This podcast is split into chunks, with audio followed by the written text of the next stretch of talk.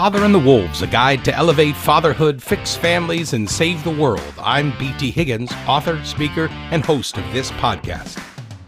Welcome to episode number 24 Bigger Government. Nothing encapsulates the threat of the government wolf better than Dennis Prager's line The bigger the government, the smaller the citizen.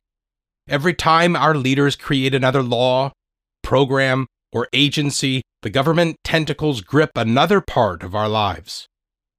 Most of those little additions don't reach our home, so we tend to disassociate laws from their consequences. However, every law does affect somebody, and laws build up like clutter in a house. At first, you can stuff the knickknacks in a closet. Then you have to install shelving in the garage for all the boxes. Soon you have to park the car outside because it won't fit in the garage anymore. The stuff keeps coming in, a little every day. Sales, hand me downs, stock ups, Black Friday shopping sprees. Old stuff breaks, but somehow isn't thrown out, so the clutter builds. Year by year, you struggle to keep the hallway clear and walking paths to the rooms. Finally, you become like the hoarder down the street whose stuff spills out onto his driveway and yard. The stuff owns you. We are coming to the point where there is little that governments are not controlling. Leaders are reaching quickly to snatch the last vestiges of our freedoms. We have collected boxes of laws, stacks of policies, closets full of ordinances, piles of governing bodies, and more agencies than we can count. Around 9 million people are working for the federal government. Five and a half million people work for state governments, and a whopping 14 million work for local governments, according to 2019 census data. Citizens are forced to navigate around all the rules. The hallway is lined with towers of boxes full of excessive taxation and red tape. It's difficult to get into the bathroom because there are more stuffed behind the door. If you want to look out your window, you'll have to get creative. There are only a few beams of light shining between towers of zoning restrictions and homeowners associations. At what point do we see the clutter for what it is? A dictator. The United States Bill of Rights is a list of things the government does not have the authority to do. Alexander Hamilton argued against this in Federalist number 84. Why would this be necessary? Surely a politician would never institute a law or policy which exceeds their given powers. Has such a thing ever happened?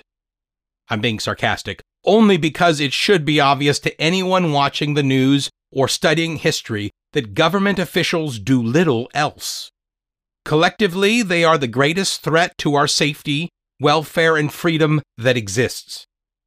Perhaps supervolcanoes, large asteroid impacts, and similar global calamities could theoretically do more damage, but the odds of Yellowstone erupting are 1 in a million.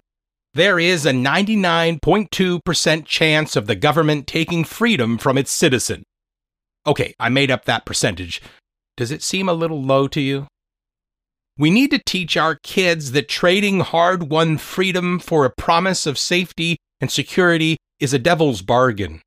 The government talks loudly about improving your lives while filling every square inch of your house. You will be left kneeling in a corner wondering when you lost control over your life. Every individual law seems so innocent and well intentioned, but collectively, they were always designed to own you. Take a moment before you continue listening to the next episode. How is bigger government a threat to your freedom? How can we teach our children the danger of trading our freedoms for the promise of security? Which is the better option? A list of laws that prevent government from infringing on rights, or a list of laws that require government to provide services to you. Why? I encourage you to write down your thoughts in a notebook. This is Ben Father and the Wolves, a guide to elevate fatherhood, fix families, and save the world by B.T. Higgins. You've just listened to Bigger Government, but there is lots more to come. Please continue to the next episode to continue the book. I encourage you to take time, listen on, and start taking your role as a father more seriously. You can find BT Higgins at bthiggins.com or the email contact bthigginsbooks at outlook.com. Thanks for listening.